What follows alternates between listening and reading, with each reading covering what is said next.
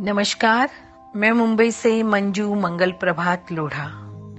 आइए, आज आपको मैं जैनों के महामंत्र, नमस्कार मंत्र के बारे में कुछ बताती हूँ। नवकार, जैन धर्म का महामंत्र है।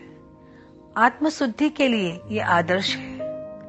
जिस तरह से सूर्य के प्रकाश से कमल विकसित होता है, उसी तरह से इस महामंत्र के जाप से संसारी आत्मा विकसित होती है और जन्म मरण के बंधन से मुक्त हो जाती है। उसे अरिहंत पद प्राप्त होता है। ये नमस्कार मंत्र संपूर्ण शास्त्र है। ये मंत्र शाश्वत है।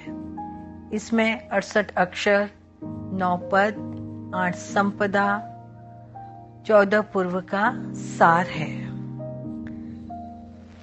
नमो अरिहंताणम। नमो सिद्धाणम, नमो आयर्याणम, नमो उवझायाणम नमो लोये सव्व साहुणम ऐसो पंच नमुकारो सव्व पावपणासणो मंगलाणम च सव्वे सिम पढ़मम हवई मंगलम।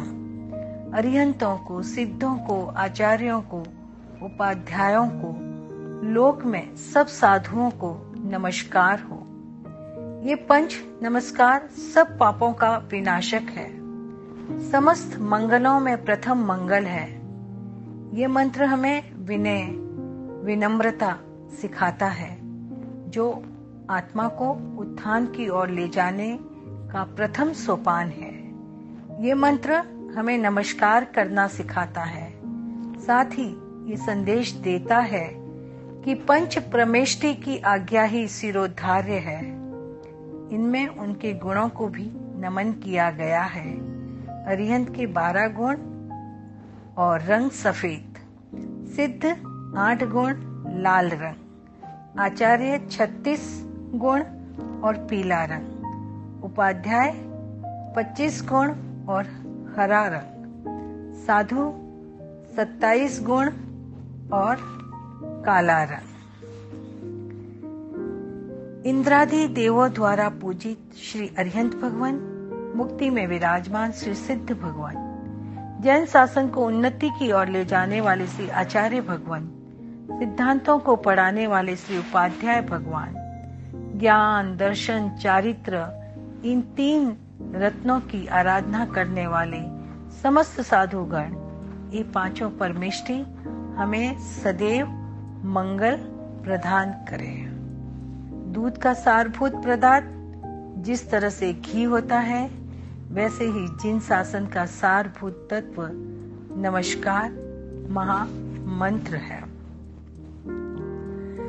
सभी आराधना में नवपद की आराधना शिखर समान है। इसी की साधना से श्रीपाल राजा का कुष्ठ रोग समाप्त हुआ था तथा वह अनेक संपदाओं के धनी बने। सेठ सुदर्शन के लिए सूली सिंहासन में बदल गई। श्रीमती के लिए सर्प फूल की माला में परिवर्तित हो गया। ये नवकार मंत्र का ही प्रभाव था। ऐसी मान्यता है कि विधि पूर्वक मन, वचन और शरीर की एकाग्रता से एक लाख बार नवकार जपने वाला सार्थक तीर्थंकर पद प्राप्त करता है।